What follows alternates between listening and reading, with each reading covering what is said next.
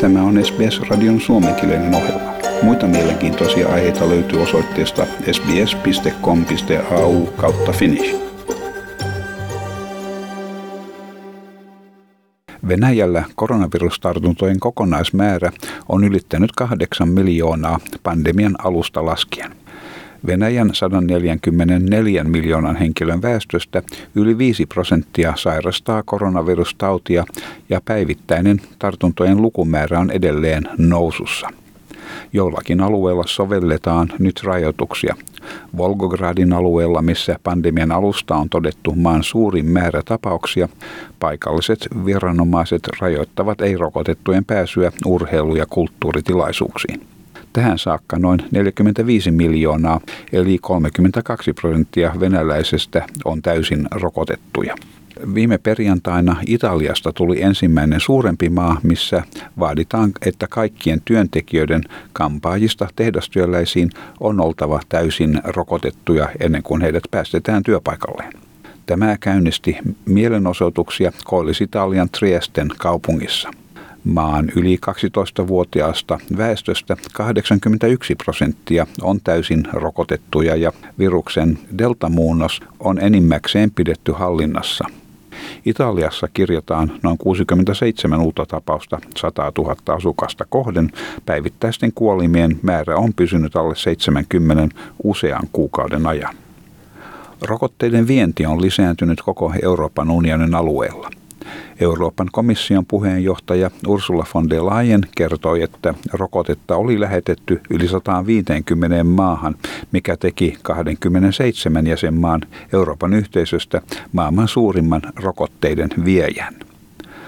Ursula von der Leyen sanoi, että tärkeää tässä oli, että noin 87 miljoonaa annosta vietiin matala- ja keskituloisille maille COVAX-järjestön kautta. Tämä merkitsee, että joka toinen EU-olla valmistettu rokoteannos menee ulkopuoliseen maahan unionin samalla huolehtiessa omien kansalaistensa rokotustarpeista. We delivered around 87 million doses to the low and middle income countries through COVAX. So we made good on our promise. We have always shared our vaccination uh, production and capacity fairly with the rest of the world.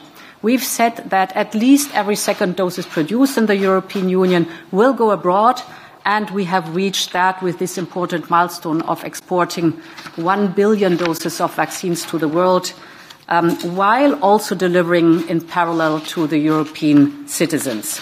Japani, Britannia, Etelä-Afrikka ja Brasilia lukeutuvat vastaanottajamaihin ja Ursula von der Leyen vaatii muita maita lisäämään ponnistuksiaan. Päämääränä on saavuttaa maailmanlaajuinen 70 prosentin rokotuskattavuus ensi vuoteen mennessä. EU lahjoittaa ainakin 500 miljoonaa annosta suurimmassa tarpeessa oleville maille, mutta muiden maiden on myös osallistuttava näihin toimiin. Put together with President Biden, we aim for a global vaccination rate of 70% by next year. The EU US agenda for beating the global pandemic will help to achieve that. The European Union is doing its part. On top of our experts, we will donate at least 500 million doses of vaccines to the most vulnerable countries. But we know that other countries also have to step up. So I will work closely with Prime Minister Draghi and President Biden to rally G20 leaders next week at the summit in Rome behind this very ambitious goal. That's the only way to beat the pandemic. Ryhmä nimeltä Our World in Data arvioi, että 47,6 prosenttia maailman väestöstä jo on saanut vähintään ensi rokotuksensa. Kuitenkin tähän tilastoon sisältyy jyrkkä vastakohta. Eri maiden välillä ja matalatuloisissa maissa vain 2,7 prosenttia väestöstä on saanut ainakin yhden rokotusannoksen.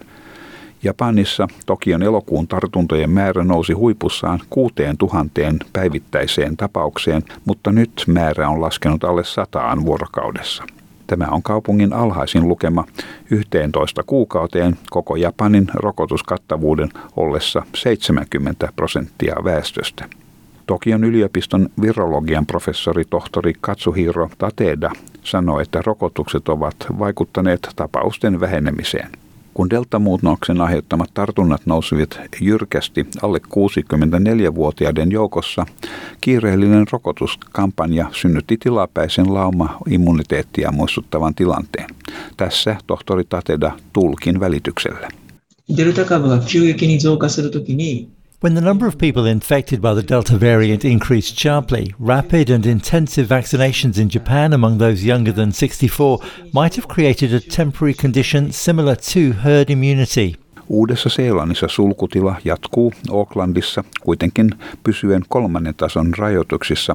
Näin vältytään jyrkemmiltä neljännen tason rajoituksilta. Pääministeri Jacinda Ardern myöntää pitkän ajan kuluneen sitten edellisen vapaan olotilan ja että nyt rajoitusten alla ollaan eletty 62 vuorokauden ajan Tamaki Makaurassa, eli siis Aucklandissa. Today is day 62 of alert level 4 or 3 in Tamaki Makoto. That is a long time to have been living with restrictions. But those restrictions have made a huge difference. They've helped us to keep case numbers as low as possible while we continue to vaccinate people. And vaccinations continue to be so important, not just in the future, but right now. Hieman yli 70 prosenttia Aucklandin väestöstä on täysin rokotettu COVID-19 vastaan ja lähes 90 prosenttia on saanut ensirokotuksensa. Kuitenkin tehokkaampi rokotusohjelma käynnistyi vasta viimeisimmän delta-muunnoksen aallon ilmaantuessa. Jacinda Ardern kehottaakin asukkaita suojelemaan itseään ajoissa. Hän muistutti, että vain 4 prosenttia tämän aallon tartunnan saaneista oli rokotettuja ja niistä 158 henkilöstä, jotka joutuivat sairaalahoitoon, ainoastaan kolme oli täysin rokotettuja. Tarvitsemme kuitenkin molempia keinoja, siis sekä rajoituksia että rokotuksia, sillä yksi keino ei ole riittävä delta-muunnoksen kohdalla. Only 4% of cases in this outbreak were people who were fully vaccinated. And of the 158 who needed hospital care, only three were fully vaccinated. But we need to keep going with both tools, our restrictions and vaccinations because with Delta we cannot rely on just one. Tämä jutun toimitti SBS-uutisten Sofia Petrovic.